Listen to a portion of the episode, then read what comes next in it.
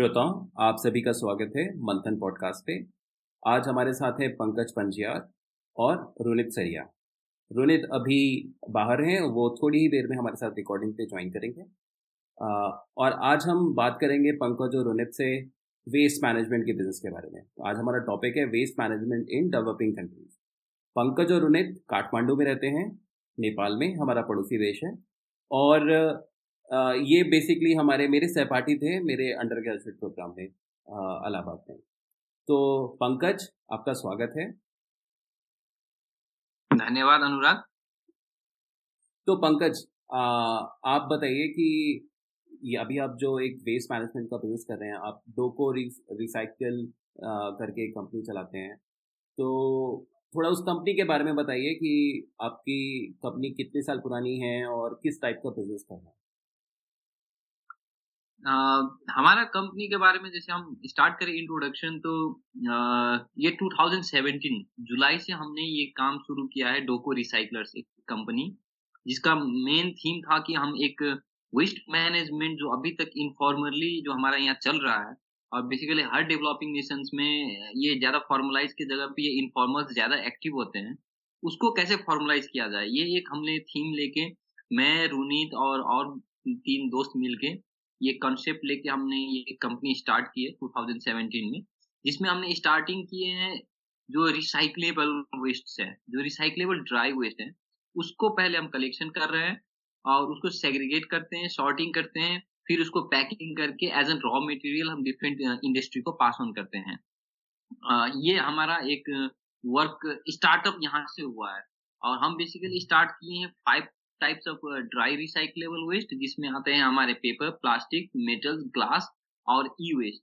और नेपाल की बात करें तो we are the first pioneer pioneer company जो ई वेस्ट को एक फॉर्मल तरीके से हमने मैनेजमेंट स्टार्ट किया है। अब तक इससे पहले, हमसे पहले इस सेक्टर पे किसी ने हाथ भी नहीं डाला था, और ये as an growing waste fraction है ई वेस्ट, तो इस पे भी हमने ये काम शुरू किया है।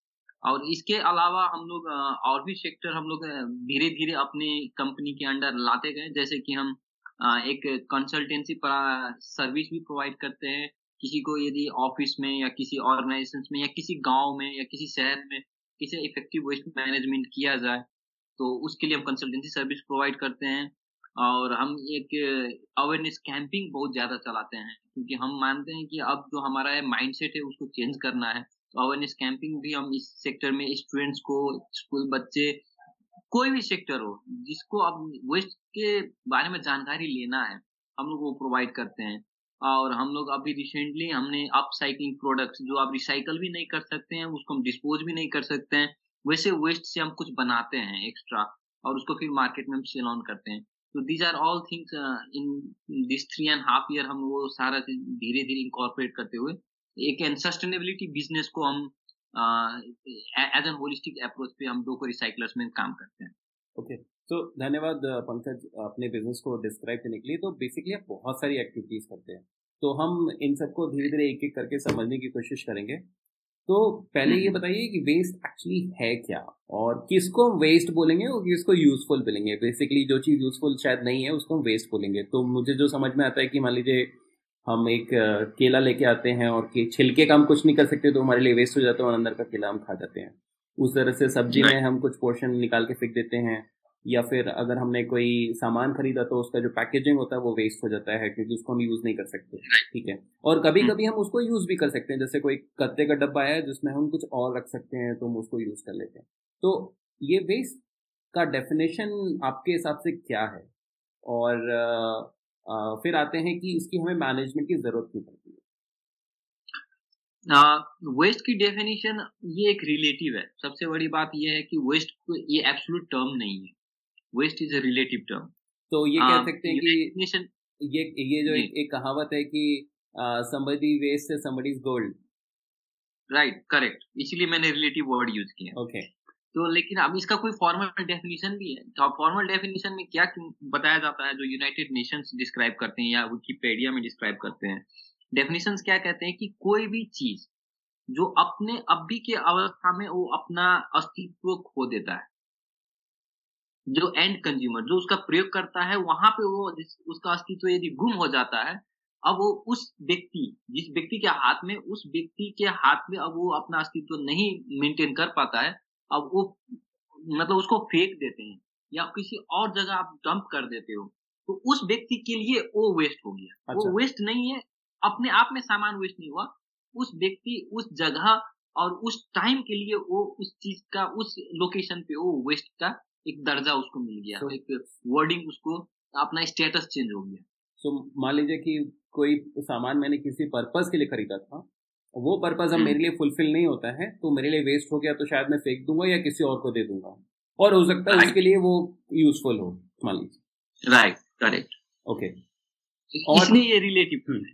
जी जी, ओके, अच्छा, तो इसमें इसको मैनेज करने का जरूरत इसलिए है शायद क्योंकि अब वो मेरे लिए यूजफुल नहीं है, या जो जिसके लिए वो बना था वो उसके लिए यूजफुल नहीं है, लेकिन आ, क्योंकि वो इकट्ठा होता रहेगा, वो तो हम कहेंगे ना घर पे हम आ, कबाड़ इकट्ठा कर रहे हैं, कह, कहावत में जो हम कहते हैं अपने यहाँ पे, तो क्या वो इसलिए हमें इसको मैनेज करने की जरूरत है, या फिर मैनेज वेस्ट मैनेजमेंट एक रियली में एक इशू हो गया, वो इशू क्यों है, वो हम करना क्यों पड़ रहा है उसको आज के टाइम में, या पहले कभी नहीं होता था और हिस्टोरिकली या हिस्टोरिकली हम हमेशा से करते आ रहे हैं, ये कोई नई चीज नहीं है हमारे लिए।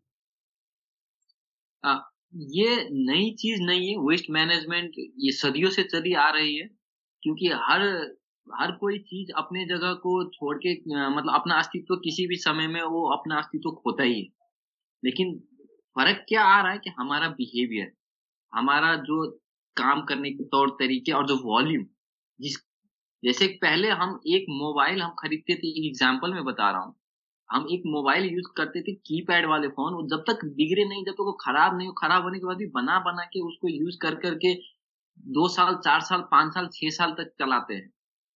उस समय उसकी वैल्यू मतलब एक मोबाइल की आयु यानी कि एज हम फाइव ईयर्स है, और अब क्या है कि एक स्मार्टफोन उसकी आयु वन पॉइंट फाइव ईयर्स है।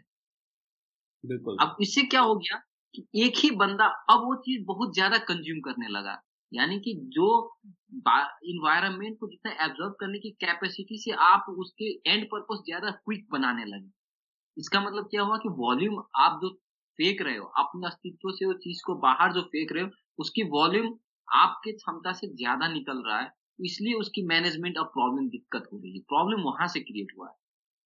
Okay. आप यदि याद करते हो, आप अपने घर पे देखिएगा, ब्लैक एंड व्हाइट टीवी जो चैनल ऐसे खटखट खटखट आवाज करके चलाते थे, वो सदियों का टीवी पहले बैटरी पे चला के, गांव में बत्ती नहीं तो बैटरी पे चलाया, बत्ती आया तो उस पे चलाया, लेकिन उस पे रामायण महाभारत देखते थे। कितने साल पुराना होगा वो टीवी, यदि है किसी के घर में, शायद अभी भी होगा। और अभी एलईडी के एलसीडी के जमाने में देखिए, बत्तीस इंच आ रही है, छोटा लग गया, हटाओ इसको, चालीस इंच का लगाते हैं, साल भर भी नहीं टिकता एक टीवी। बिल्कुल। इससे क्या हो गया, वॉल्यूम बढ़ गया, जो कंजम्पशन बिहेवियर है हमारा, जो हम अभी का ये फास्ट मूविंग कंज्यूमर गुड्स, उसके बाद इकोनॉमी भी चेंज हो रही है और चीप गुड्स भी मिल रहे हैं, इसके वजह से जो हमारा कंजम्पशन पैटर्न बढ़ गया है, इसी के वजह से अब उसको मैनेज करना भी चैलेंजिंग बढ़ गया है। Okay, okay. तो, तो हम अगर देखें तो दो चीजें हो रही हैं यहाँ पर। एक तो ये है कि जैसे पर कैपिटा या पर थाउजेंड लोगों पे, जैसे पहले मान लीजिए सौ टीवी होते थे, आज शायद पाँच सौ टीवी हो गए, तो पर कैपिटा भी कंजम्पशन बढ़ गया है, और जिस रेट पे वो टीवी या सामान रिप्लेस करते थे वो भी बढ़ता जा रहा है, तो उसका टाइम भी फ्रेम कर रहा है, तो उस वजह से जो आपका जो कंजम्पशन रेट बढ़ गया है, उस वजह से उसका जो बाई प्रोडक्ट या वेस्ट निकल रहा है, उसका रेट भी बहुत मतलब एक्सपोनेंशियली कह रहे कहें तो बढ़ गया है। और ये सिर्फ चीज़ सिर्फ प्रोडक्ट्स के लिए नहीं है, ये तो हमारे आ, किसी भी चीज़ में बोले, मेटल हो, प्लास्टिक हो, फूड हो, हर हर बिजनेस में ये अप्लाई होता होगा। सो so, हर सेक्टर में हर सेक्टर में हम अपना हमारा कंज्यूमशन बिहेवियर चेंज हुआ है, जिससे वेस्टेज की क्वांटिटी बढ़ रही है। ओके ओके, तो सिर्फ ये भी नहीं है कि आ, हमारा जो बाइंग पैटर्न है, और उसके वजह से जो हमने आ, लोग कंपनीज ने क्या किया कि जो सप्लाई चेन ऑप्टिमाइजेशन किया, लेकिन supply chain optimization global level पे हो गया, लोकल लेवल पे वेस्ट बढ़ गया क्योंकि पैकेजिंग मटीरियल आ गया, और शायद हमने आ, अपने ई कॉमर्स वाले आ, उस आ, एपिसोड पे डिस्कस भी किया था कि पैकेजिंग का वेस्ट बहुत बढ़ता जा रहा है क्योंकि सप्लाई चेन ऑप्टिमाइज हो रही है। करेक्ट, बिल्कुल सही। अच्छा, तो आप आ, आपके हिसाब से नेपाल में आपको इसमें क्या बिजनेस अपॉर्चुनिटी दिखी, या फिर ये आपका प्योर पैशन था जिसकी वजह से आप इस बिजनेस में आए, या फिर आपने देखा कि ये एक प्रॉब्लम एग्जिस्ट करती है नेपाल में, एक डेवलपिंग कंट्री में, और इसको टैकल करना ज़रूरी है? क्योंकि अगर वेस्ट मैनेजमेंट की बात करें तो ये वेस्ट में और स्पेशली यूरोप में ये कॉन्सेप्ट बहुत स्टैब्लिश है, उस पर बहुत बड़ी बड़ी कंपनी हैं, वो हाउस होल्ड लेवल से लेके डिस्ट्रिक्ट लेवल से लेके इंडस्ट्री लेवल पे वेस्ट मैनेजमेंट का काम करती है, और एक अच्छी खासी उस पर एक सप्लाई चेन एग्जिस्ट करती है। तो आपका ये नेपाल जैसे एक लोअर लो इनकम इकोनॉमी में कंट्री में, इंडिया और नेपाल की की इनकम बहुत ज़्यादा डिफरेंट नहीं है, तो वहाँ पे इस तरह के बिजनेस को लाने में आपका क्या मोटिवेशन क्या था, मैं वो समझना चाहता हूँ। Uh, ये बेसिकली ये थोड़ा कॉम्प्लेक्स है, uh, ये समझ में मुझे भी कभी कभी मैं भी खुद कंफ्यूज होता कि मैं इस सेक्टर में कैसे आ गया, लेकिन फिर भी let me simplify that. Sure. ये हुआ यूं कि जैसे मैं बाहर था, एब्रोड था, uh, मैं जॉब कर रहा था, अच्छा खासा जॉब था, और लेकिन मुझे नेपाल में कुछ करना है ये सोच के मुझे वाप, मैं वापस आया। तो मेरे फ्रेंड्स जो हैं, ये रोनित और राघवेंद्र मेरे पार्टनर्स हैं, ये लोग पहले से भी ग्रास रूट लेवल में कुछ करे ऐसा सोच के ये लोग माइंड सेटअप बनाए हुए थे और कुछ रिसर्च वगैरह भी कर रहे थे, और मैं भी माइंड सेट यही लेके वापस आया था नेपाल में कि मुझे ग्रास रूट लेवल में कुछ करना है, बिकॉज अब ऊपर वाला उड़ान बहुत ले लिया, लेकिन अब जब तक हम ग्रास रूट में ही कुछ नहीं करेंगे तो उड़ान पंख नीचे आके लैंड मुझको जमीन में ही करना है। तो जैसे मेरे थॉट्स में था कि कुछ रूरल सेगमेंट से रिलेटेड कोई बिजनेस हो या फार्मिंग हो, तो ये सब जो धरती से अपने धरातल से जुड़ी हुई चीजें हैं, तो ये मेरा एक थॉट था। तो इन लोगों ने मुझे ये एक अपना स्टोरी सुनाया कि हम लोग ये सोच रहे हैं, इस पे कुछ इंटरेस्ट है, कुछ लाइट्स दे सकते हो। Then it suddenly strike me किया, देखिए ये तो एक सोशल एंटरप्रेन्योर है, एक सामाजिक उद्यमशीलता है, और इसको बस बिजनेस केस बनाना है। बेसिकली ये तो ऐसा चीज है जो सदियों से चल रहा है। अगेन मैं फिर से वही रिपीट करूंगा कि ये वेस्ट मैनेजमेंट तो हर जगह से अपने घर के कचरे कचरे को साफ करते हुए भी एक वेस्ट मैनेजमेंट है, चल तो रहा है लेकिन उसको फॉर्मलाइज नहीं हो पा रहा है। जैसे कि अभी आपने बताया कि यूरोप में ये एक बहुत एस्टेब्लिश्ड और वेल सिस्टम में बैठा हुआ इंडस्ट्री है, तो उस लेवल उसके कंपेरिजन में तो हम तो कहीं भी नहीं है। अभी भी हमको क्या बोलते हैं कि ये वेस्ट कचरा वाला है, जबकि कचरा वाले हम नहीं है, कचरा वाले जिसका तो समेटते हैं, हम तो सफाई वाले होंगे, कचरा वाले तो वो है जो कचरा फेंकते हैं। राइट, तो सही कहा आपने। तो वो माइंडसेट चेंज करने के लिए अब क्या है कि अभी तक तो ये आ, आ, ये डर्टी जॉब्स बोल के हम लोग उन्हीं के भरोसे छोड़ रखे हैं जो ना पढ़े लिखे हैं या ना उस पर कोई टेक्नोलॉजी इनबिल्ड कर पा रहे हैं, जो सदियों से चल रहा है वो रूढ़िवादी परंपरा पे ही चल रहा है। उसी को इंटरवेन करने के लिए एक ये थॉट आया कि वाई नॉट अस, पढ़े लिखे, इसका मतलब ये नहीं कि हम अपना हाथ गंदगी ना गंदगी में ना डालें। सो so, आप बेसिकली so, आपने पढ़ाई लिखाई की, आपने एक्चुअली देश में पढ़ाई की, आप तो भारत में आके पढ़ाई किए थे नेपाल से आके, और फिर आपने नेपाल में जाके काम किया, आपने भारत में भी काम किया, और शायद आपने म्यांमार में भी काम किया, और शायद एक दो जगह और भी काम किया। तो आप बेसिकली एक फॉरेन रिटर्न एक्सपर्ट हैं जो नेपाल की सोशल और इकोनॉमिक प्रॉब्लम्स को रिजॉल्व करने के लिए, इस पर्टिकुलर सोशल इकोनॉमिक प्रॉब्लम को रिजॉल्व करने के लिए आप काम कर रहे हैं। ये तो ये तो हमारा तो बहुत दिल खुश हुआ कि हाँ, मतलब ये एक बहुत बहुत बढ़िया चीज़ है सोसाइटी के लिए ऐसा करना। We salute you for that. Okay, so thank you. तो मैं अपना एक अपने एग्जाम्पल से, अपने एक्सपीरियंस से बताता हूँ, एक एग्जाम्पल देता हूँ आपको कि जब मैं यूरोप में देखता हूँ तो हाउस होल्ड लेवल पे मैंने पांच तरह के वेस्ट देखे हैं। एक तो वेट वेस्ट जो कॉमन फूड रिलेटेड या होता है, एक पेपर हो गया, एक प्लास्टिक हो गया, एक आपका मेटल हो गया और ग्लास हो गया, और एक जो छठा वर्टिकल है जिसमें ई वेस्ट भी है जो उतना कॉमन नहीं है हर जगह, लेकिन आपको बॉक्सेस या आपको स्पेशली ई वेस्ट डिस्पोजल के लिए आपको आ, एरिया मिल जाएगा या बॉक्सेस मिल जाएंगे जहाँ पे आप डाल सकते हैं, हर जगह नहीं। लेकिन ये बाकी पांच के लिए बहुत स्ट्रिक्ट रूल्स हैं या बहुत स्ट्रिक्ट फिनोमेना वहाँ पे एग्जिस्ट करता है, और लोग उसको एज अ कल्चर फॉलो भी करते हैं। तो आ, आप क्या इन्हीं पांच छह वर्टिकल्स को लेके अपना बिजनेस को आपने फॉर्मलाइज किया, या आपने आ, ए, नेपाल में या एक डेवलपिंग कंट्री की जो एक डिफरेंट या एशियन कल्चर की एक दो थोड़ी डिफरेंट कल्चर होती है कंट्री की, तो उसके हिसाब से आपको लगा कि यहाँ पे कुछ और तरह के वेस्ट होते हैं या कुछ डिफरेंट होते हैं, तो आपने उस हिसाब से अपने बिजनेस को थोड़ा सा रीस्ट्रक्चर किया हुआ? जब हम अपने देश की बात करें या अपने कल्चर की बात करें, मोर और लेस वेस्ट डेवलप नेशन हो या अंडर डेवलपिंग हो या अनडेवलप हो या डेवलपिंग कंट्री हो, मोर और लेस कंजम्पशन का कंपोजिशन uh, जो है वो सिमिलर है। अच्छा, डिफरेंस uh, okay. जो मेजर डिफरेंस क्या है? सेग्रीगेशन।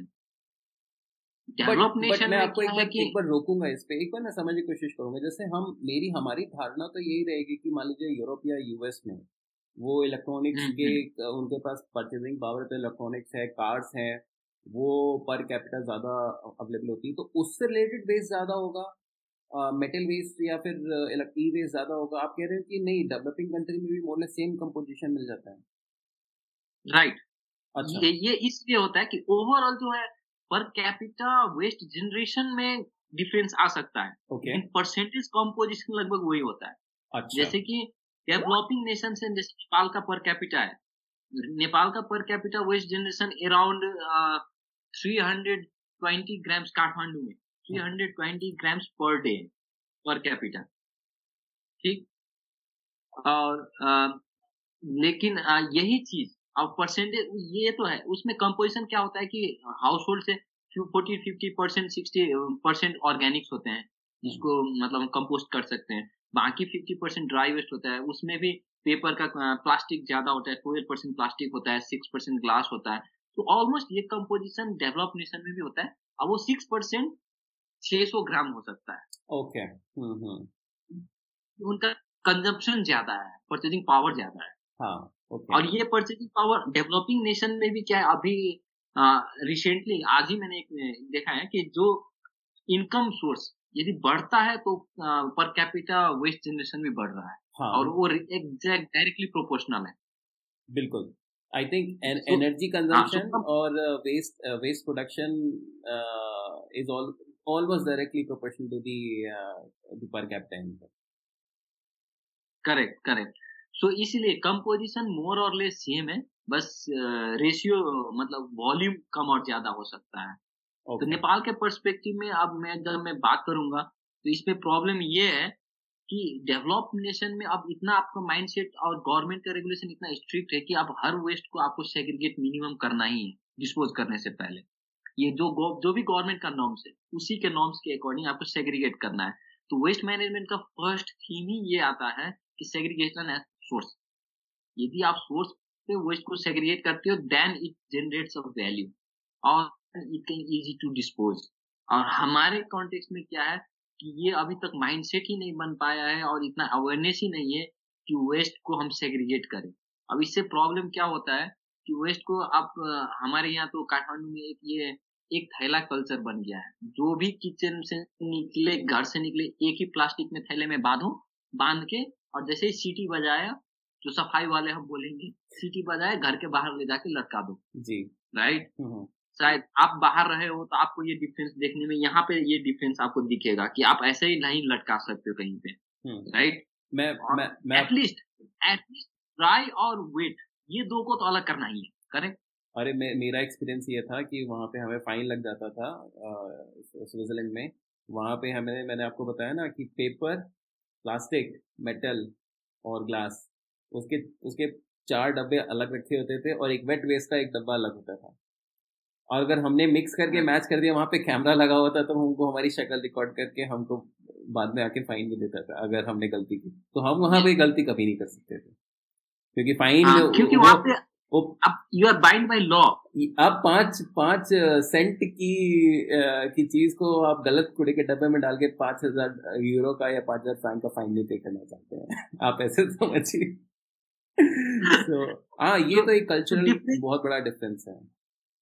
हाँ, सो डिफरेंस यहाँ पर है बेसिकली। हमारे यहाँ तो अब कानून बनता है, बस वो बनने पेपर के लिए।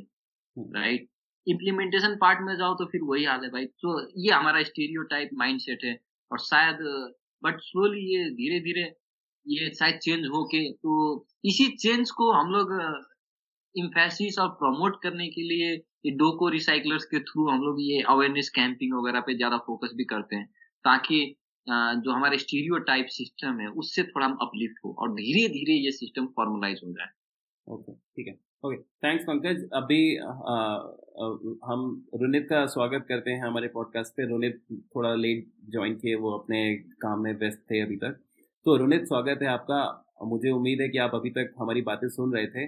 तो आ, थोड़ा आप अपना इंट्रोडक्शन दीजिए। जैसे पंकज ने अपने बिजनेस के बारे में बताया, उन्होंने बताया कि आप इस और आपके दोस्तों ने इस कॉन्सेप्ट को पहले से सोच के रखा था, पंकज से आपने उसके बारे में शेयर किया। तो आपका मोटिवेशन इस चीज़ पे आया कहाँ से? Thank you Anurag for this opportunity.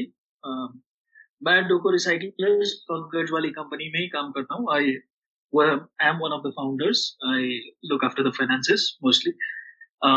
तो इसके रूट पे जाएं या मुझे लगता है it's it's more about trying to replicate a solution जो कि आपने देखा है कि कहीं एग्जिस्ट करता है सिमिलर इकोनॉमीज में। जैसे this was a complete rip off of a solution from India. We saw references like this. हमने देखा कि ऐसे वेस्ट मैनेजमेंट कंपनीज इंडिया में आ रही है जो कि ऐसा काम कर रही है। How we got into the idea of waste management scrap, ये इस थोड़ा मिस्ट्री है मेरे लिए भी कि how that conversation started or when we started taking it seriously, हमने कैसे ये किया। तो उस लिहाज से हम एक सोल्यूशन को रेप्लिकेट कर रहे हैं, एक गैप देख रहे हैं यहाँ पे। आ, हमें पता है कि कंप्लीटली समझ लीजिए ये इनफॉर्मल सेक्टर को रिप्लेस करने वाली बात नहीं है। इनफॉर्मल सेक्टर के साथ कॉम्प्लीमेंट्री हम कैसे काम कर सकते हैं उस उस हिसाब से। तो उस टाइप की अपॉर्चुनिटी देखी हमने इसमें। तो बेसिकली जो अलग अलग इनफॉर्मली लोग इस पे वेस्ट मैनेजमेंट में काम करते हैं, कोई जैसे रद्दी कलेक्ट करता था, कोई वेट वेस्ट कलेक्ट कर रहा है म्यूनसिपल पार्टी, या कोई पार्टी इंडस्ट्रियल वेस्ट में मेटल और प्लास्टिक कलेक्ट कर रही है। तो आपने उनको सारे चैनल्स को आप अपने आप एक उसके एक बेसिकली एक ब्रिज हैं जो उस राइट चैनल को राइट जगह कनेक्ट करके इसको थोड़ा इफिशियंट और थोड़ा ज़्यादा फॉर्मलाइज कर रहे हैं बेसिकली, अगर मैं समझूँ। हाँ, एक एक लिहाज से वैसा ही कुछ था कि हम एक एस्पेक्ट को देख रहे थे इसमें, स्क्रैप ट्रेडिंग को। इसके एंटायर माइल मुझे लगता है कि हमें कई साल लग जाएंगे समझने में वेस्ट मैनेजमेंट के सारे आयाम, या एक पूरी अंडरस्टैंडिंग बोले हर टाइप के मटेरियल की कैसे उसको डिस्पोज किया जाए या क्या उसका सोल्यूशन होना चाहिए। ये एक कंटिन्यूस लर्निंग प्रोसेस है, लेकिन शुरुआत स्क्रैप से हुई। उसी को एक बिजनेस केस माना गया कि कबाड़ का काम किया जा सकता है, कबाड़ आ, में ट्रेडिंग की जा सकती है। और कलेक्शन का सोर्स हमारे दिमाग में शुरू से ये था कि will go directly to the bulk customers. Okay okay so better value to, ये सब मॉडल तो सारे again we got references from India. India की कंपनीज को देख के हमने समझा कि ओके ये सोल्यूशंस हैं, ये किए जा सकता है। Okay okay. अच्छा, तो इसमें क्योंकि हम इंजीनियर्स और यूथ लोगों से बात कर रहे हैं बेसिकली, तो इसमें जो टेक्नोलॉजी कंपोनेंट है वो समझाइए कि आ, आपने क्या नया टेक्नोलॉजी एस्पेक्ट अपने बिजनेस में लेके आए, या फिर आ, आ, क्या कोई आपने वेस्ट सेग्रीगेशन या वेस्ट डिस्पोजल के लिए कुछ आपने प्लांट वगैरह लगाया जो कुछ टेक्नोलॉजी बैक था, तो वो उसके बारे में थोड़ा सा जानकारी दीजिए कि और जो आपने किया और जो आप फ्यूचर में चा, चाहते हैं कि ऐसा कुछ आप इनकॉर्पोरेट करें अपने बिजनेस में। मेरे ख्याल से इसमें एक काफी लंबा लर्निंग कर्व है। Like there is no straight formula कि आप वेस्ट मैनेजमेंट में अनलेस आप प्योर स्क्रैप ट्रेडिंग में लग जाओ, otherwise there is no clear formula. कोई एक सीधा साधा रास्ता नहीं है। मुझे लगता है इसमें उसी कारण से the fear for competition is less, it's more like complementary. अगर कोई और कंपनीज आ रही हैं इस काम में तो कॉम्प्लीमेंट्री है, क्योंकि लर्निंग का माइल बहुत लंबा है। बहुत सारी बहुत सारे एस्पेक्ट्स है जैसे आप जैसे आप क्रैक करते रहते हो। से टेक्निकल साइड में क्या हम लोग आगे देख रहे हैं, क्या सोच रहे हैं, पंकज कैन हाईलाइट बेटर। इसमें टेक्नोलॉजी जैसे आप इनफॉर्मल सेक्टर से हम क्या डिफरेंट डिफरेंट वे में हम करना चाह रहे हैं। तो सबसे पहली एस्पेक्ट तो ये है कि we are taking care of health and safety, जो हमारा जो इनफॉर्मल सेक्टर सबसे इग्नोर्ड पार्ट रहता है उनके लिए। या आप किसी भी कबाड़ पे जाओ, वो लोग uh, बस एक चेरी पिकिंग वर्ड है, एक बहुत फेमस है हमारे वेस्ट मैनेजमेंट में, कि जिससे वैल्यू बन रहा है उसको किसी भी तरह एक्सट्रैक्ट कर ले, बाकी जाए जैसे भाड़ में जाए जनता वाले जो वार्ड होते हैं उसी टाइप में वेस्ट में भी वही होता है कि जो वैल्यू एक्सट्रैक्ट हो गया बाकी फेंक दो, वो भी फिर से जनरेट वेस्ट होता है वहां पे। और हेल्थ एंड सेफ्टी जो अपने स्वास्थ्य का ख्याल तो बिल्कुल भी नहीं रखते हैं, और टेक्नोलॉजी इंटरवेंशन में उन लोगों का क्या है कि मैनुअल इंटरवेंशन ज्यादा होते हैं। हमारे एस्पेक्ट में क्या है कि हम भी अभी तक मैनुअली है और थोड़े थोड़े से मशीनरीज हमारे यहाँ हम सेटअप किए हैं जो कुछ फ्रैक्शंस ऑफ वेस्ट है, फ्रैक्शंस ऑफ स्क्रैप है, जिसको हम मैनुअल से थोड़ा ऊपर उठ के थोड़ा सा मशीनरीज पे लर्निंग पे ले जा रहे हैं। और हम लोग उन सब वो एस्पेक्ट्स जो है हेल्थ एंड सेफ्टी एस्पेक्ट्स है उसको हम ज्यादा फोकस करते हैं, और चेरी पिकिंग के बजाय उन सब सामान को मैक्सिमम वैल्यू कैसे एक्सट्रैक्ट करें, जो जिससे वैल्यू नहीं बन सकता है उससे भी वैल्यू कैसे निकालें, वो सब हम रिसर्च पे हम लगे हैं और उसको भी हम एक्सट्रैक्ट करते हैं। और इन फ्यूचर हमारा जो ये प्लान है कि हम लोग एक सेमी ऑटोमेशन पे जो हमारा सेग्रीगेशन सेटअप है वो सेमी ऑटोमेशन पे हमारा काम करे, ताकि मैनुअल इंटरवेंशन और हेल्थ एंड सेफ्टी एस्पेक्ट्स भी उस पे ज्यादा ना, हैजार्डस वेस्ट भी हैंडल करने में ज्यादा प्रॉब्लम ना हो और कैपेसिटी भी बढ़ जाए। तो ये हमारा फ्यूचर प्लान है। और हम लोगों ने कुछ डिवाइस ऐसे भी अभी इंपोर्ट करके मंगाए हैं जो कॉमर्शियली हमको रेवेन्यू नहीं देता है, लेकिन हम लोग उस पर इसलिए काम कर रहे हैं कि उसको वो ऐसे वेस्ट हम प्रोसेस कर रहे हैं जो यदि ऐसे ही छोड़ दे तो वातावरण हमारे इन्वायरमेंट को बहुत ही ज्यादा डिग्रेड करता है। जैसे मरकरी कंटेनिंग जो लैंप्स हैं, सी एफ एल बल्ब्स है, अब ऐसे ही फोड़ दे वो कहीं पे फूट जाए तो उससे मरकरी वेपर निकलती है और वो इन्वायरमेंट को बहुत ज्यादा डिग्रेड करता है, न्यूरोटॉक्सिक है वो। तो उसको डिस्पोज करने के लिए हमने यूएस से डिवाइस मंगाया है, उससे हमें रेवेन्यू नहीं मिलता है, लेकिन as we are the social entrepreneurs हम इन्वायरमेंट के बारे में सोचते हैं। तो like these are the differences that we are working on. उसके बाद जो हमारे यहाँ काम करते हैं स्टाफ, वो like they are not like a daily wage worker, they are the proper staff. वे हम लोग उनको जो गवर्नमेंट स्टैंडर्ड के सैलरीज है, गवर्नमेंट स्टैंडर्ड्स के फैसिलिटीज है, बेनिफिट्स हैं जो हम दे सकते हैं उनको, इस तरह से देते हैं। So these are the few differences अभी के लिए, और फ्यूचर में ये डिफरेंसेस को, गैप को हम लोग, ताकि ये इंसेंटिवाइज सिस्टम एक क्रिएट हो हो सके। या these are the basic things, और टेक्नोलॉजी भी थोड़ा थोड़ा इनकॉर्पोरेट करते जाएंगे हम लोग। तो इसमें आ, मुझे आप हेल्प करिए समझने में कि क्या सप्लाई चेन ऑप्टिमाइजेशन या फिर जो मतलब वेस्ट कहाँ जनरेट हो रहा है और किसको देना है, आ, उस पे कहीं पे कोई सप्लाई चेन वेस्ट मैनेजमेंट में डिसरप्शन पॉसिबल है क्या? सप्लाई चेन डिसरप्शन का, या फिर प्रॉब्लम मेरी मेरे हिसाब से शायद मैं गलत सोचता हूँ इस बारे में। आई गेस रूनित कैन से, जैसे कि IT system, how IT system can help, कैसे ये इंफॉर्मेशन टेक्नोलॉजी सप्लाई चेन को डिस्टर्ब कर सकता है, या रूनित? आई थिंक मार्केट इतना ह्यूज है, या वेस्ट प्रोड्यूसर्स या स्क्रैप प्रोड्यूसर्स इतने ज्यादा हैं, अनलेस कोई सिंडिकेट या कोई एरिया का कंस्ट्रेंट हो, I don't think it would disturb anybody's business at all. Like it's a big vacuum, बहुत बड़ा गैप है जहाँ की हम जैसे कई लोग फिट हो सकते हैं with the kind of volumes that we are doing.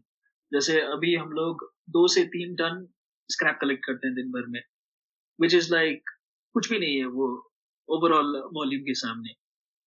तो प्रैक्टिकली मुझे नहीं लगता कि बहुत कोई डिसरप्टिव है। It may be in the long run ये ऊबराइज कर दे, उस टाइप की चीजें जो होती है कि टू सम इट अप, मुझे लगता है कि हम डॉट्स कनेक्ट कर रहे हैं अभी। जैसे कोई प्रॉब्लम आ जाती है इस सेक्टर में and then we find a solution. नहीं, मेरा मेरा पूछने का तरीका ये था कि आ, क्या सप्लाई चेन डिसरप्शन या फिर कह लीजिए कि सप्लाई चेन में कुछ ऐसा इम्प्रूवमेंट आईटी के थ्रू पॉसिबल है आ, जिसकी वजह से ये जो गैप्स एग्जिस्ट करते हैं जो है आ, वो कैसे के आप पूरे पूरे मार्केट को कैसे कैप्चर कर सकें, मतलब या फिर कैसे? तो मान लीजिए तीन चार पांच बड़े प्लेयर हैं और वो कैसे कैसे उस टेक्नोलॉजी को मतलब हर कंज्यूमर या हर हाउस होल्ड उसको कैसे एक्सेस करके आपको अपना स्क्रैप दे सकें, ऐसा कुछ पॉसिबल है? या फिर अभी तक उस तरह का सप्लाई चेन डिसरप्शन के बारे में अभी तक शायद कोई ज्यादा एक्शन हुआ नहीं है। मेरे ख्याल से सोशल लेवल पे ये एक चेंज ला सकता है, आ, जैसे इस काम को डिग्निफाई कर सकता है फर्स्टली। Okay. दूसरी बात, इस काम को एक्सेसिबल टू ट्रेडिशनली जो लोग नहीं करते थे उनके लिए कर सकता है। जैसे ट्रेडिशनली नेपाल के मार्केट में भी Indian migrant workers from UP and Bihar mostly bordering towns के, या तो नेपाल की तराई बेल्ट के लोग इसमें ज्यादा लगे हुए, इंडियन ओरिजिन पीपल समझ लीजिए, अगर मतलब आपके इंडियन ऑडियंस के हिसाब से। सो उस चीज को चेंज किया जा सकता है इफ इट इज एक ऐसा काम हो जो कि कोई भी इंडिविजुअल इंक्लूडिंग वेमेन, वेमेन इसमें है ही नहीं, महिलाओं का इन्वॉल्वमेंट बहुत कम है, उनका काम स्क्रैप कलेक्शन में तो है ही नहीं, उस that part of the supply chain में है। सो so, वो सब चीजें संभव है, मुझे लगता है कि सिस्टम से या फिक्स रेट से, वेयर इट इज मोर आप आ, समझ लीजिए सैलरी बेस्ड में या एक इंसेंटिव बेस्ड में काम कर रहे हो, कुछ स्टैंडर्ड्स बनाए जा सकते हैं which can make it more acceptable, more ready for हर किस्म के लोग।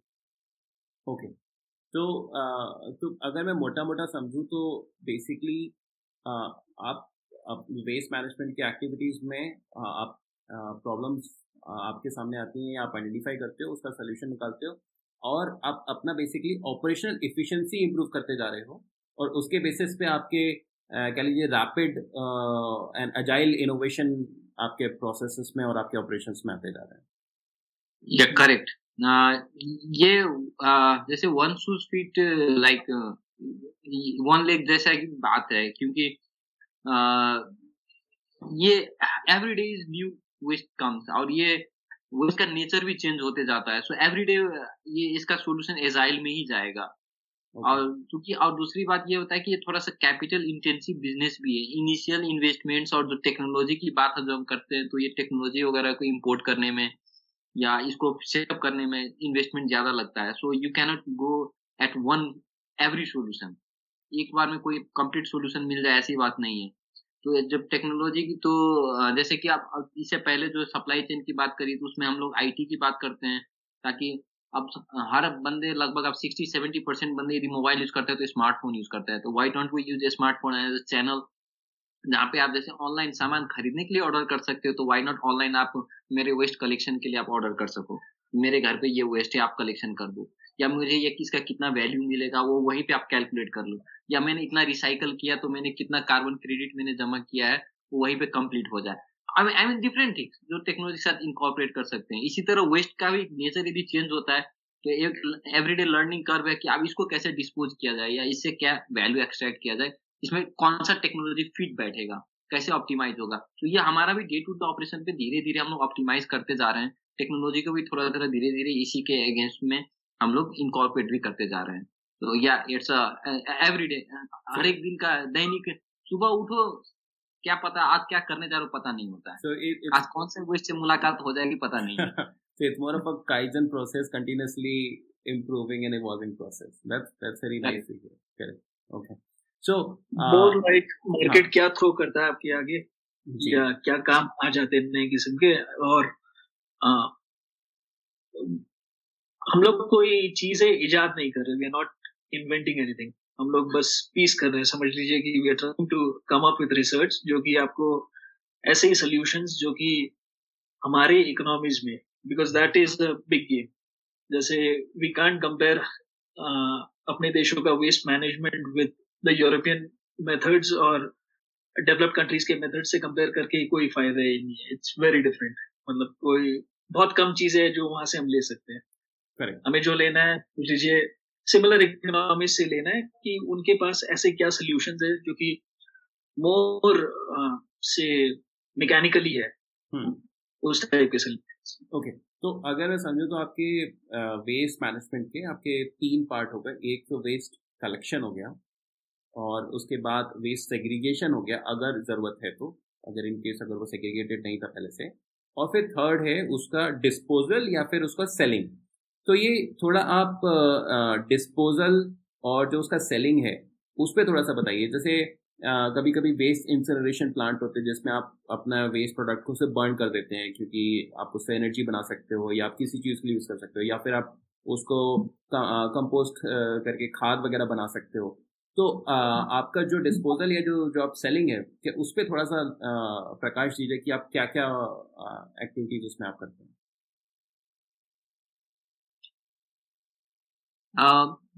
बेसिकली uh, हाँ, जैसे तुमने बोला कि ये ये थ्री स्टेप्स जो है हमारे, ये बिल्कुल इसी स्टेप्स में काम होता है। तो हमारा सबसे क्रिटिकल पार्ट है शॉर्टिंग, क्योंकि the more you sort in the जितने हम माइनर कैटेगरी में हम शॉर्टिंग करें तो उसकी वैल्यू उसी तरह से रिसाइकलिंग करने में आसानी होती है।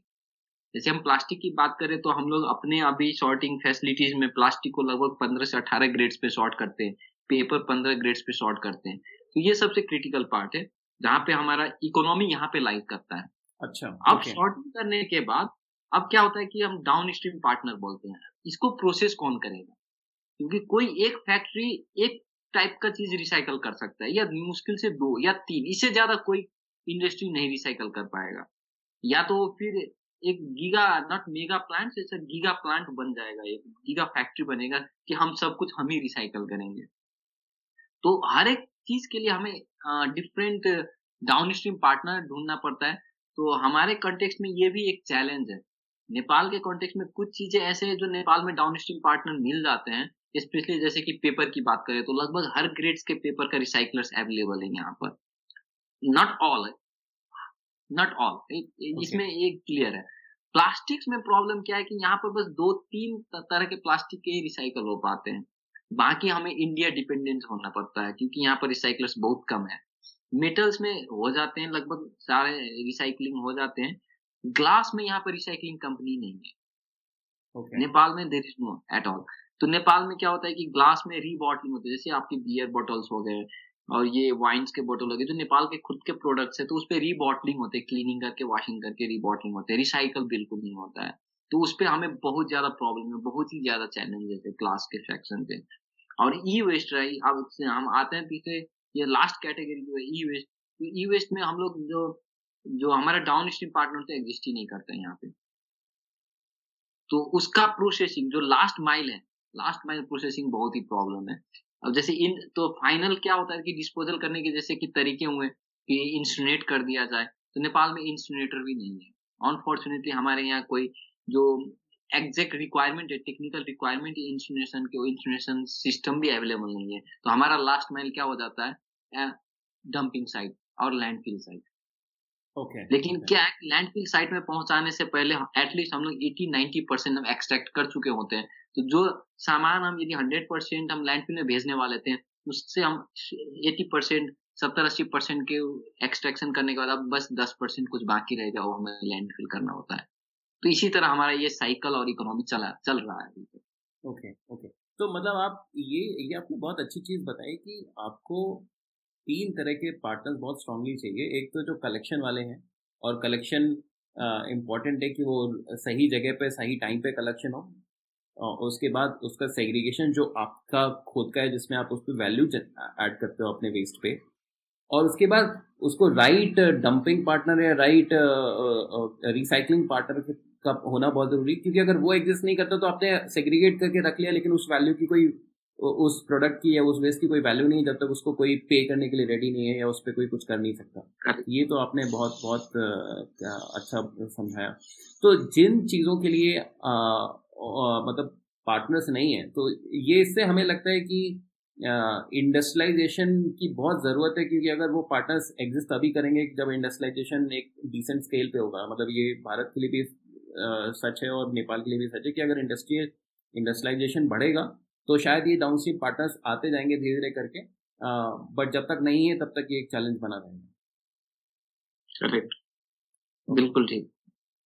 तो अगर हम अगले भाग पे चलते हैं और हम इस पे थोड़ा जो रेगुलेशंस हैं या जो लॉज हैं हम इस पे थोड़ा सा डिस्कस करते हैं। तो क्या नेपाल में क्या कुछ फॉर्मल फॉर्मल इस पे रेगुलेशंस या लॉज एग्जिस्ट करते हैं, और नहीं करते हैं तो आप जब आप अपना बिजनेस करते हैं तो उस पर आप मतलब क्या फ्रेमवर्क क्या होता है जिसके जिसके अनुसार आप काम करते हैं? आ, हम लॉ की जब बात करें तो वेस्ट मैनेजमेंट का एक होल होलिस्टिक लॉ बना हुआ है, कानून बना हुआ है, लेकिन वो लगभग पंद्रह साल अट्ठारह साल पहले लिखी गई है। उसमें थोड़े से कुछ अमेंडमेंट हुए हैं लेकिन बस वो ऑन पेपर ही रह गया है, वो प्रैक्टिकल इम्प्लीकेशंस अभी तक नहीं हो पाया है। उसके बाद अभी नेपाल में फेडरल सिस्टम आया है, उस पर भी गवर्नमेंट ने थोड़ा सा कॉम्प्लेक्सिटी ऐड कर दिया है। उस पर क्या बोल दिया कि जो सबसे lowest level of federal governments है जिसको हम वार्ड लेवल बोलते हैं या गांव लेवल में यदि बात करें तो उनको फुल राइट्स दे दिया कि ये आपके स्व विवेक पे निर्भर करता है कि आप इसको कैसे मैनेज करना चाहते हैं। तो इससे क्या हो गया कि आप सेंट्रल गवर्नमेंट ने अपना पल्ला झाड़ दिया, भाई तुम अपना वेस्ट खुद मैनेज करो, कैसे करना है करो। अब सबका उतना तो एक्सेसिबिलिटी तो है नहीं, ना टेक्नोलॉजी का है, ना माइंडसेट का है, ना फंडिंग का है, तो ये और डिस्टर्ब हो गया। लॉ तो है, लॉ बहुत कुछ बोलता है, लेकिन उसको इम्प्लीमेंटेशन देखने वाला, चेक एंड बैलेंस करने वाला कुछ नहीं है। तो हमारे जैसे इंडस्ट्री को भी बस आ, ये स्ट्रिंजेंट रूल नहीं है कि आपको ये मैंडेट फॉलो करना है, ये मैंडेट फॉलो करना है, ऐसा कुछ है नहीं। तो इसलिए इनफॉर्मल सेक्टर्स जो हम जिसको बोलते हैं वो इतना एक्टिव है क्योंकि उनको लॉ से बाइंड करने के लिए कुछ चीज है नहीं। Okay okay, okay okay. और इसका बेनिफिट भी है और इसका ड्रॉबैक भी है। uh-huh. अब बेनिफिट ये है कि एटलीस्ट गवर्नमेंट नहीं तो इनफॉर्मल सेक्टर ही इसको हैंडल कर रहा है, किसी भी तरफ कुछ तो हैंडल हो रहा है। Okay okay. ड्रॉबैक ये है कि उसको मतलब आप फॉर्मलाइज मतलब डिग्निफाइड वर्क नहीं, अभी भी डिग्निफाइड नहीं है कि मतलब इस सेक्टर में काम करने वाले अपने आप को उस लेवल के उस लेवल पे सोच ही नहीं पाते हैं कि हाँ नहीं हम बहुत अच्छा काम कर रहे हैं, ये थिंकिंग ही नहीं है, बस मॉनिटरी वैल्यू आ रही है तो हैप्पी। ओके रोनित, आप कुछ इस पे जोड़ना चाहेंगे? इसको लॉज के बारे में एक समरी ये दे सकता हूँ कि अगेन लाइक ही सेड कि पुलिसिंग के बिना लॉज का कोई काम नहीं है या पॉलिसीज का कोई काम नहीं। सो सर्टेन लेवल की पुलिसिंग हम लोग लॉबी भी कर रहे हैं उस उस चीज के लिए whenever we have the opportunity, जैसे से वार्ड लेवल या mayor level, ministry of environment. लोग एक्सेसिबल हैं, लोग ओपन हैं, बट एक रियलिस्टिक सोल्यूशन बहुत डिस्टेंट लगता है, मतलब एक इम्प्लीमेंटेशन लेवल पे सोल्यूशन काफी डिस्टेंट लगता है। तो एक और अप्रोच जो हम सोचते हैं कि शायद आसान हो इस कि बिहेवियर चेंज ही लाओ तो कंपैरेटिवली कुछ भी आसान नहीं है, बट बिहेवियर चेंज, मैं अपना ही एग्जांपल दे सकता हूँ। मतलब मैं काफी मैं काहिल इंसान की कैटेगरी में ही आऊंगा, तो उस लिहाजे से अगर मैं अपना वेस्ट सेग्रीगेट कर सकता हूँ तो कोई भी कर सकता है। इसके कुछ कुछ दिन की मेहनत है, कुछ दिन की मेहनत भी नहीं है in fact. So behaviour change is easier I feel than entire policing. Correct, बिल्कुल सर। लॉ अपने हाथ में है। जी जी हाँ। सो ये जो जो हमारे रेगुलेशंस और जो लॉज हैं, तो ये क्या सिर्फ इंडस्ट्री लेवल के लिए अप्लीकेबल होते हैं या फिर कमर्शियल और डोमेस्टिक या मतलब हाउस होल्ड्स के लिए भी अप्लीकेबल है, या फिर वो लॉ अभी बहुत वेग है? मैंने तो आपका लॉ पढ़ा नहीं है, लेकिन आप अगर समराइज करें तो क्या आ, मार्क और या फिर अगर हम इसको दूसरे एंगल से सोचें कि मार्केट अपॉर्चुनिटीज के साइड पे है, जैसे अभी आपने बताया कि आपने हाउस होल्ड कमर्शियल को पहले टारगेट किया है, इंडस्ट्रियल सेक्टर को अभी टारगेट नहीं किया, बट वहाँ आप जाना चाहते हैं, तो आ, ऐसा कि अपॉर्चुनिटीज यहाँ पर थी या फिर इंडस्ट्री में ज़्यादा अपॉर्चुनिटी है लेकिन वहाँ पे आप बाद में जाना चाहते हैं, कैसा है? आ, पहले तो लॉ की बात कर लें तो लॉ में क्या है कि इंडस्ट्री के लिए एक अलग लॉ है एस्टेब्लिशमेंट से पहले, उनका ये लॉ बनता है कि आप इन्वायरमेंटल इम्पैक्ट असेसमेंट कराएंगे, आप इन्वायरमेंट को हार्म नहीं कर रहे हैं ये आप स्टडी से हमको बताइए, फिर हम आपको परमिशन देंगे इंडस्ट्री ओपन करने के लिए। ये इंडस्ट्री के लिए, प्रोसेसिंग इंडस्ट्री के लिए। हाउस होल्ड के लिए भी है, लॉ में कुछ लिखा गया है कि आपको वेस्ट सेग्रीगेट करना है एटलीस्ट ड्राई और वेट, उसके बाद ही आप वो डिस्पोज के लिए भेज सकते हो। कॉमर्शियल में भी सेम है। तो इंडस्ट्री के लिए मैंडेट वो फॉलो करते हैं बस ई आई ए लेने तक, उनको परमिशन मिल रहा है, उसके बाद नो रेगुलेशंस। हाउस होल्ड में तो किसी को मतलब ही नहीं है, कौन आके पकड़ेगा हाउस होल्ड कि आपने सेपरेट नहीं किया तो हम आपको पकड़ के जेल में डालेंगे, ऐसे तो कुछ बोल नहीं सकता कोई, या इतना फाइन लगाएंगे, फिर तो जो फाइन लगाना है उसी को पीट के भगा देगा ये ये आलम है। सो so, ये लॉ से रिलेटेड हो गया। जैसे रुनित ने कहा है कि लॉ तो अपनी जगह पे है, जब तक हम अपना माइंडसेट और अपना बिहेवियर चेंज नहीं करेंगे कुछ नहीं हो सकता। okay. हाँ, और हमारा बिजनेस केस में क्या है कि हाउस होल्ड पर कैपिटल जनरेशन जो है, हम क्योंकि as we are the private company तो डेफिनेटली हम लोग तो इकोनॉमी भी अपना देखेंगे, तो बाय इकोनॉमिक सेंस इंडस्ट्री को हम लोग नेक्स्ट टारगेट इसलिए बना रहे हैं कि वहां पे वॉल्यूम अच्छा है, थोड़े से मेहनत पे ज्यादा वॉल्यूम मिलेगा हमको रिसाइकल करने के लिए। उसी कंपैरिजन पे यदि हाउस होल्ड पे फोकस करें तो हमको उससे टेन टाइम्स ज्यादा मेहनत करना पड़ेगा उतने ही वॉल्यूम के लिए। तो इकोनॉमी ऑफ स्केल जो बात करेंगे, इकोनॉमी ऑफ स्केल इंडस्ट्री के साइड पे, लेकिन ये कहते हुए हम ये नहीं बोल रहे कि हम हाउस होल्ड को नहीं टच करेंगे। ये सब हम पैरेलल मल्टीपल स्ट्रीम्स पे एक साथ धीरे धीरे हम ग्रो कर रहे हैं। Okay okay. सो so, ये क्योंकि हाउस होल्ड हमारा बेस है, हमारा प्लेटफॉर्म है, उस प्लेटफॉर्म पे उठ के हम धीरे धीरे और सेक्टर को टारगेट कर रहे हैं।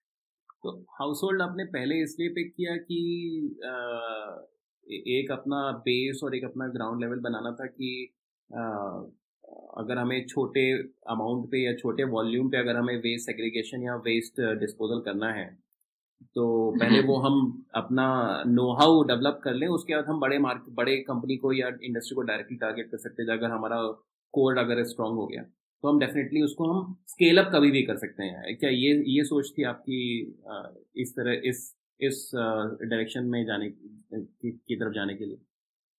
I think again part of the learning curve, part of the lack of experience in this business, part of the lack of understanding कि ये बिजनेस कैसे काम करता है। क्योंकि अगर कोर फाइनेंसेस की बात करें या कोर से प्रॉफिटेबिलिटी के हिसाब से बात करें तो it would make more sense कि आप शुरू से ही बल्क ट्रेड में लग जाते, अपना इन्वेस्टमेंट उसी में डालते। बट से ये इनोसेंट गलती ने या इस हिसाब से क्या हुआ कि we got into the the story side of this business.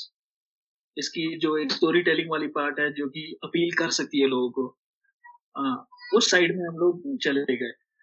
हमारे बीच में कई बार ये डिबेट होता भी है कि हम खास कर क्या रहे हैं, मतलब प्योर स्टोरी टेलिंग है बट उसके अपने रिटर्न्स है, उसके अपने फायदे हैं। सो आई थिंक एक जर्नी जर्नी का पार्ट है more than a strategy. Okay, so I think it's more of a heart decision rather than the brain decision probably, अगर हम अगर ऐसे सोचे या इसमें कोई लॉजिक नहीं था। आई I मीन mean, कोई हार्डकोर कोई स्टडी पैटर्न से कॉलेज में सिखाया हुआ चीज यहाँ पे इम्प्लीमेंट नहीं हुआ। ये बस लीन मेथड पे जो आया, जो फिट बैठते गया उसी के अकॉर्डिंग आगे बढ़ते गए। Correct, okay okay.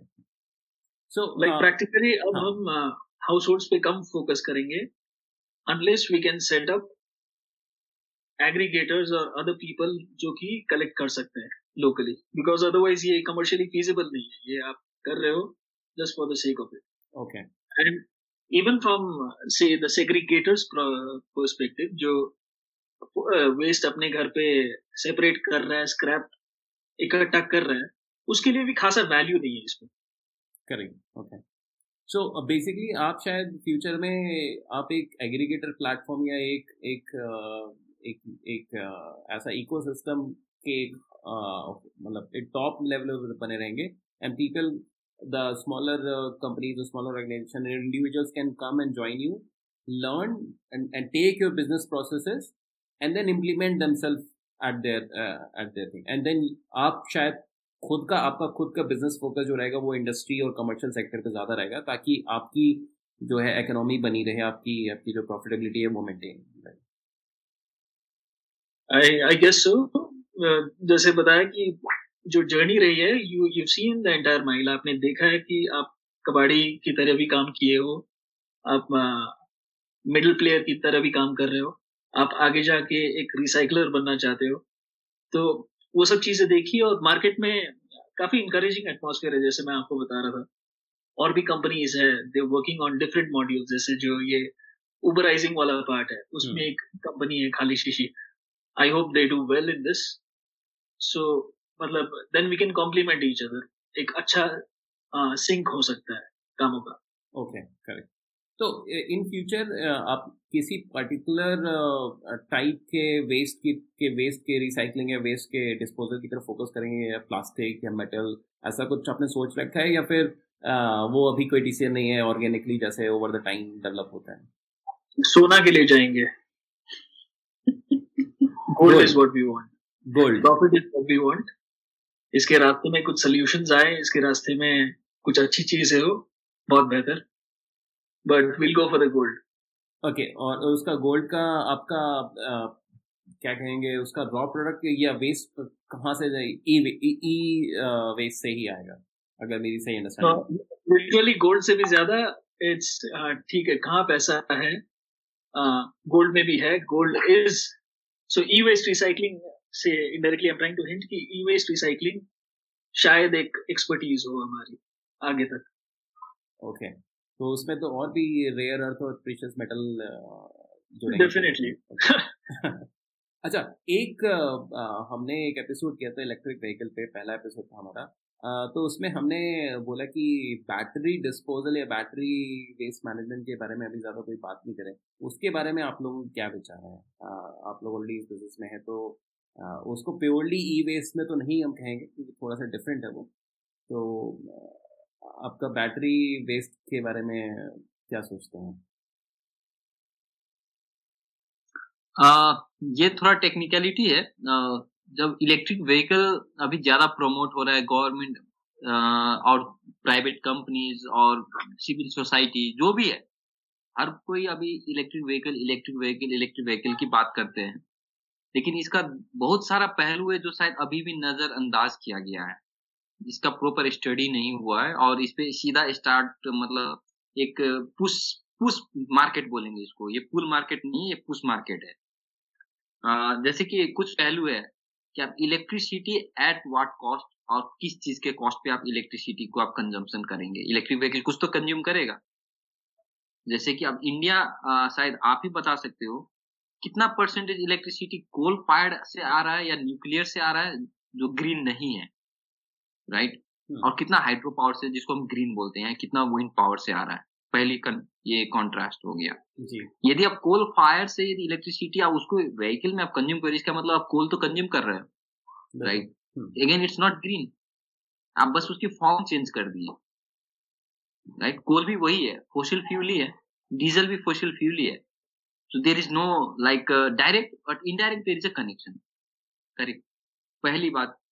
दूसरी बात ये है कि अब जो इलेक्ट्रिक स्टोरेज व्हीकल जैसे ही बोलेंगे तो उस पर स्टोरेज आएगी, एनर्जी आएगी, उसके लिए या तो आप लिथियम आयन बैटरी यूज करेंगे जो अभी सबसे ज्यादा मार्केट में डिमांड है, या तो लेड एसिड बैटरी यूज करेंगे।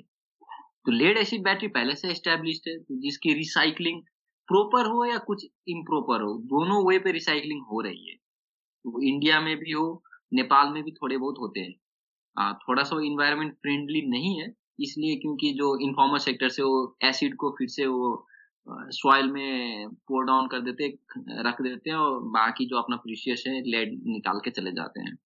लेकिन लिथियम आयन बैटरी जो अभी जो प्रेजेंट ट्रेंड है उसका रिसाइकलिंग तो शायद इंडिया ने भी अभी नहीं तक नहीं सोचा है। Recycling I am talking about not the reuse, उसको रीपर्पस की बात नहीं कर, रिसाइकलिंग तो अभी तक शायद इंडिया में भी नहीं है। अब यदि अभी के वॉल्यूम पे अभी के रेशियो पे इलेक्ट्रिक व्हीकल जो कंजम्पशन बढ़ा रहे हैं तो उसका अभी तो लाइफ है, आपके गाड़ी की लाइफ तो फाइव इयर्स होगा उस बैटरी का लाइफ, या थ्री इयर्स होगा या टू इयर्स होगा, उसके बाद उस बैटरी का क्या करेंगे? अब तो वो डंपिंग ग्राउंड बन जाएगा। तो आप बस वेस्ट का फॉर्म चेंज कर रहे हो सर, बिल्कुल। क्या हो गया कि आप वेस्ट ये आप शिफ्ट कर दिए एक स्टेप दूसरे जगह पे, आपने बॉल पास कर दिया दूसरे कोर्ट पे, बॉल अब तक गोल नहीं हुआ है, बस कोर्ट पे पास पास ऑन पास ऑन हो रहा है एक प्लेयर के साथ दूसरे प्लेयर पे।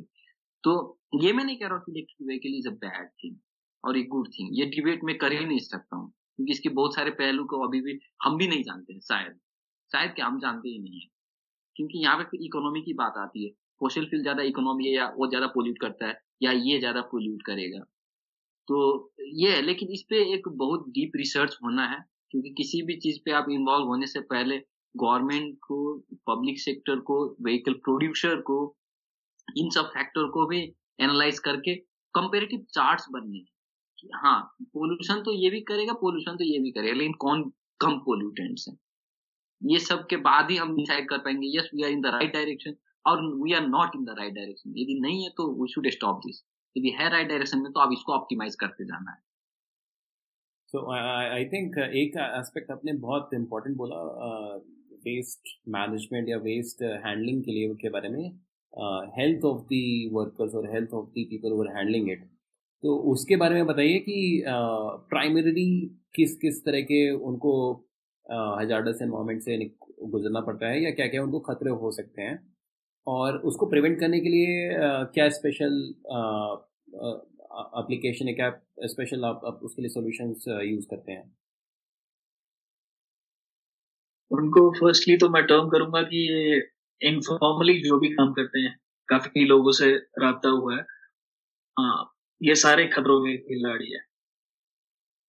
ये मतलब हर किस्म के मुश्किल सिचुएशंस, हर किस्म के मुश्किल किस्म के प्रोडक्ट्स डील करते हैं विदाउट एडिकेट पीपी, कुछ भी नहीं है उनके पास से प्रोटेक्शन के लिए, या दे डोंट प्रेफर इट। उनको मतलब जिस तरीके से कर रहे हैं बहुत फियरलेस तरीके से काम करते हैं। So that is a change जो कि समझ लीजिए सिस्टम्स के साथ आते जाएंगे। Okay okay.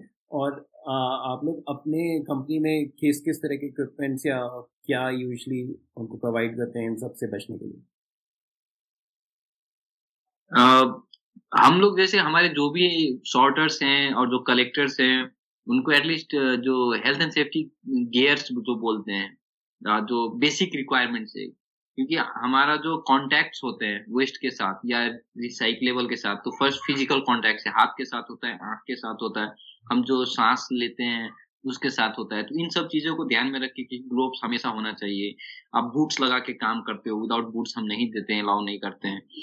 और सेफ्टी गॉगल्स लगाते हैं, मतलब चश्मा टाइप प्रोटेक्टिव ग्लास होते हैं वो लगाते हैं। मास्क आपको पहनना ही है क्योंकि वो फर्स्ट पॉइंट ऑफ कॉन्टैक्ट हो गए हैं। और हम लोग ड्रेस दिए हैं ताकि आपके जो बॉडी, आपका जो खुद का ड्रेस है वो कॉन्टेमिनेट ना हो। आप इस ड्रेस को आप यूज, मतलब रीयूज वाले फिर ड्रेस होते हैं, ये नहीं है कि वन टाइम यूज, क्योंकि वो खुद पोल्यूटेंट फिर बन जाएगा। तो आप यूज किए, फिर उसको क्लीन किए, फिर यूज किए, इस तरह से। और ये तो हो गया जो फिजिकली जो हम प्रोटेक्ट उनको कर सकें। दूसरा है कि हम इंश्योरेंस पॉलिसी वगैरह भी अपनी स्टाफ्स को देते हैं, हेल्थ इंश्योरेंस। जैसे अभी कोविड था तो हमने कोविड इंश्योरेंस नेपाल में आया था, शायद I am not sure India में था कि नहीं था। यहाँ पे इंश्योरेंस कंपनी ने स्टार्ट किया कि आपको कोविड हो जाता है तो वी पे योर ऑल एक मेडिकल एक्सपेंस और समथिंग लाइक दैट। हमने सारे स्टाफ का इंश्योरेंस करवा दिए।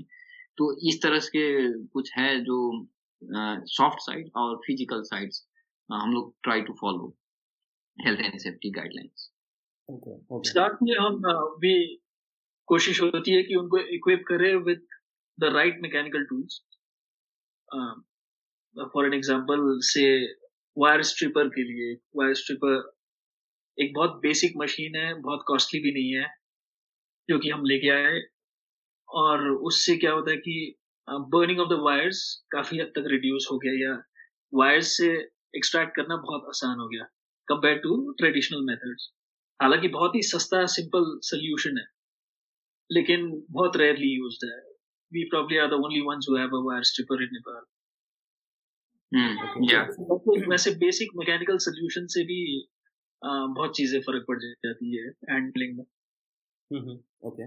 सो इसके साथ में आई थिंक ट्रेनिंग, आपके अपने एम्प्लॉइज की ट्रेनिंग या हैंडलर्स की ट्रेनिंग, प्लस साथ में जो आप अवेयरनेस प्रोग्राम चलाते हैं उसका आप कितना बड़ा रोल या कितना इम्पोर्टेंस देखते हैं एक बिहेवियरल चेंज में या फिर एक इन जनरल अवेयरनेस के लिए? फर्स्ट लेवल का तो बेशक बहुत जरूरी है, इन द सेंस दैट बहुत लोग इस इस डायरेक्शन में एक्टिव होना चाहते हैं। ऑल दे नीड इज कि कोई एक बेसिक गाइडलाइन हो, जैसे ये सेकंड नेचर नहीं है, आज के बच्चों के लिए है। अगर आपके बच्चे हैं टॉडलर्स वगैरह, मैंने देखा है कि कार्टून्स में भी वगैरह और एंटरटेनमेंट में भी वेस्ट मैनेजमेंट इज सिंपली बताया गया है। uh, हम लोग जब बच्चे थे शायद वेस्ट इतना बड़ा एक प्रॉब्लम भी नहीं था, या अर्बन वेस्ट इतना बड़ा प्रॉब्लम नहीं था। तो ये सब चीजें हमें कोई शुरू से ट्रेडिशनली हमें पता नहीं है। जो हमारी एज के लोग हैं इनको ऐसा नहीं कि इनको क्लियरली पता है ये चीजें, तो उनकी साइकी में लाना, उनकी विजिबिलिटी में लाना इतना इनफ है मेरे हिसाब से। मुझे लगता है नए generation will still fare better अगर उनको मीन्स दें, हम मेथड दें, तो दे विल फेयर बेटर। वो कर पाएंगे रिसाइकल, वो कर पाएंगे सेग्रीगेट बड़ी आसानी से। Sure, okay. सो आपको अपना बिजनेस या वेस्ट मैनेजमेंट में जब आपने एक बिजनेस स्टैब्लिश किया तो आपको क्या क्या चैलेंजेस फेस करने पड़े और क्या क्या सपोर्ट मिला आपको सोसाइटी से या गवर्नमेंट से, थोड़ा उसके बारे में थोड़ा सा प्रकाश डालिए। स्टार्टअप के सारे रोने धोने अच्छा पड़ते हैं, वो तो पैसे की खिंचातान, यू कैन पे योरसेल्फ, वो सब चीजें जो बेसिक चीजें हैं। हाँ। उसके अलावा से प्रैक्टिकली कोई बड़ा चैलेंज नहीं है। I would say Nepal is quite an easy ground to play on, यहाँ का मार्केट, क्योंकि गैप इतना है। आपको लगता है कि एटलीस्ट आप टेक्नोलॉजिकली या management wise you are superior, वो एक फीलिंग रहती है और गैप है। सो कोई मेजर कंस्ट्रेंट्स नहीं है वैसे देखो तो। इट्स जस्ट दैट कि बहुत लंबा स्ट्राइविंग है जो स्टार्टअप की जर्नी है, और आप कैसे इसको प्रॉफिटेबल बिजनेस केस में कन्वर्ट कर सकते हो, क्योंकि इसमें बहुत सारे आयाम ऐसे हो जाते हैं which can push you to becoming an NGO, which can push you to becoming, किसी भी डायरेक्शन में ले जा सकती है आपको। हाँ, मतलब एक एक एक एस्पेक्ट है तो आप डायरेक्टली प्योरली कमर्शियल एंगल पर सोच सकते हो, और एक डायरेक्शन है कि प्योरली सोशल ऑर्गेनाइजेशन के सोच सकते हो, और आप शायद एक बीच में फाइन लाइन बना के चल रहे हो। जस्ट रिमार्किंग कि इसको एक to many directions is not one direction at all, वो वो वाली चीज भी है। बट यस, हमारे पास एक काफी बड़ी फाउंडर्स टीम है, तो हम लोग कोशिश करते हैं कि सब कुछ ले ही ले, सब कुछ हैंडल कर ले। Okay, okay. That that that is a benefit of having a very diverse team, diverse uh, founders team, basically. Yes, yes, definitely, definitely. मैं like I would I would see myself as ten percent of the team. So, my capabilities बहुत higher when I have a team like this. Correct. Correct. So, uh, and what are the आपके पास अपने पिछले तीन साढ़े तीन साल की journey में क्या पॉजिटिव्स आपने देखे Uh, जिसकी वजह से आप आपको एनर्जी, आपको एंथुसियाज्म मिल रहा है कंटिन्यूसली, और uh, साथ में ऐसा कौन सा चैलेंज है जिसने आपको सबसे ज़्यादा हिट किया, या आपको लगता है कि ये चैलेंज तो क्रॉस करना बहुत ज़रूरी है before you can become really really successful in your dream life? पहले तो सक्सेस का डेफिनेशन हम क्या बोलेंगे वो थोड़ा किसको सक्सेस बोलेंगे Uh, ये पता नहीं, लेकिन जो भी हो, uh, हमने कुछ पार्ट्स, किसी को यदि हम इतना कन्विंस कर पाए कि लाइक सेग्रीगेशन एट सोर्स और ये एक बिहेवियरल चेंज हम करा पाए, तो शायद वही हमारे लिए सक्सेस होगा। ये सॉफ्ट एस्पेक्ट्स सोशल साइड में हम देखेंगे तो, और कमर्शियली पार्ट में हम अपना इकोनॉमिक पार्ट में ये देखें कि हम सेल्फ सस्टेनिंग हो गए हैं और हम इसको रेप्लिकेट कर सकते हैं इसी सस्टेनिंग मॉडल पे, और या हमसे लर्निंग करके कोई और नया स्टार्टअप स्टार्ट होता है इसी सेक्टर पे जिसको हम एज एन मेंटर गाइड कर सके, हम उसको हम कम्प्लीमेंट कर सके, तो शायद वो इकोनॉमिकली हमारे लिए सक्सेस होगा, या I guess so. Big streams में है, इसीलिए मुझे लगता है कि जैसे जो फ्रेंचाइजी सिमिलर मॉडल को रेप्लिकेट करने वाली बात आती है, आई थिंक वो अल्टीमेट गोल है। अगर आप ऐसा कुछ क्रिएट कर सको जो कि कहीं भी रेप्लिकेट uh, हो सकता है, and it makes sense also because it has to make sense, और आपको अगेन से ग्रांट मनी या इस सेक्टर को जो भी पैसा देने को तैयार है इम्प्रूव करने के लिए, उस पर रिलाई करना होता है। मुझे लगता है वाइडली सब्सिडाइज सेक्शन कैटेगरी है ऑफ बिजनेस है ये, इंडिया में भी। इंडिया में मुझे लगता है बहुत सारे प्रोविजंस हैं। So out and out commercially commercial feasibility थोड़ा सा कठिन है, थोड़ा मुश्किल है, unless कि आप बहुत सारी चीजें कर रहे हो। Correct, okay. सो आप जाते जाते आपका हमारे श्रोताओं से, भारत में और uh, हमारे दोस्त जो नेपाल में हैं, उनसे आप क्या मैसेज देना चाहते हैं, और uh, uh, क्या कहेंगे कि हम आपकी हेल्प कर सकें वेस्ट मैनेजमेंट को इम्प्रूव करने के लिए और उसमें अपना कंट्रीब्यूशन देने के लिए? जैसे मेरे इन सजेशन तो ये है कि ये अच्छा काम नहीं है, ये माइंडसेट हटाइए। ये भी एक सोसाइटी के लिए एक बहुत जरूरतमंद काम है। बस हम बातें करते तो इसको प्रायोरिटी में भी रखिए, इन डूइंग ऑल्सो।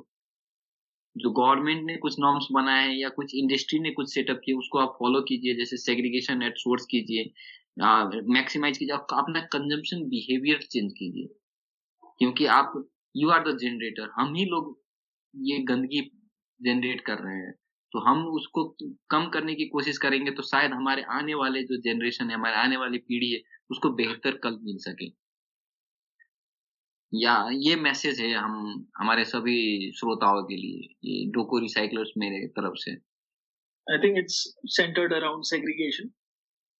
वही रिपीट करना चाहूंगा कि कोई भी इंसान कर सकता है, कोई रॉकेट साइंस नहीं है, करना चाहिए, मजा आएगा, देख के मजा आएगा। और वही है, मतलब हमारी उम्र के लोग अगर ज्यादा करें तो there is a good chance कि आगे की जनरेशन पिक करे। पुराने लोगों को हम चेंज कर नहीं सकते और मैं कहूंगा कि मुश्किल है, क्योंकि वो उनकी प्रॉब्लम भी नहीं है, ये हमारी प्रॉब्लम है।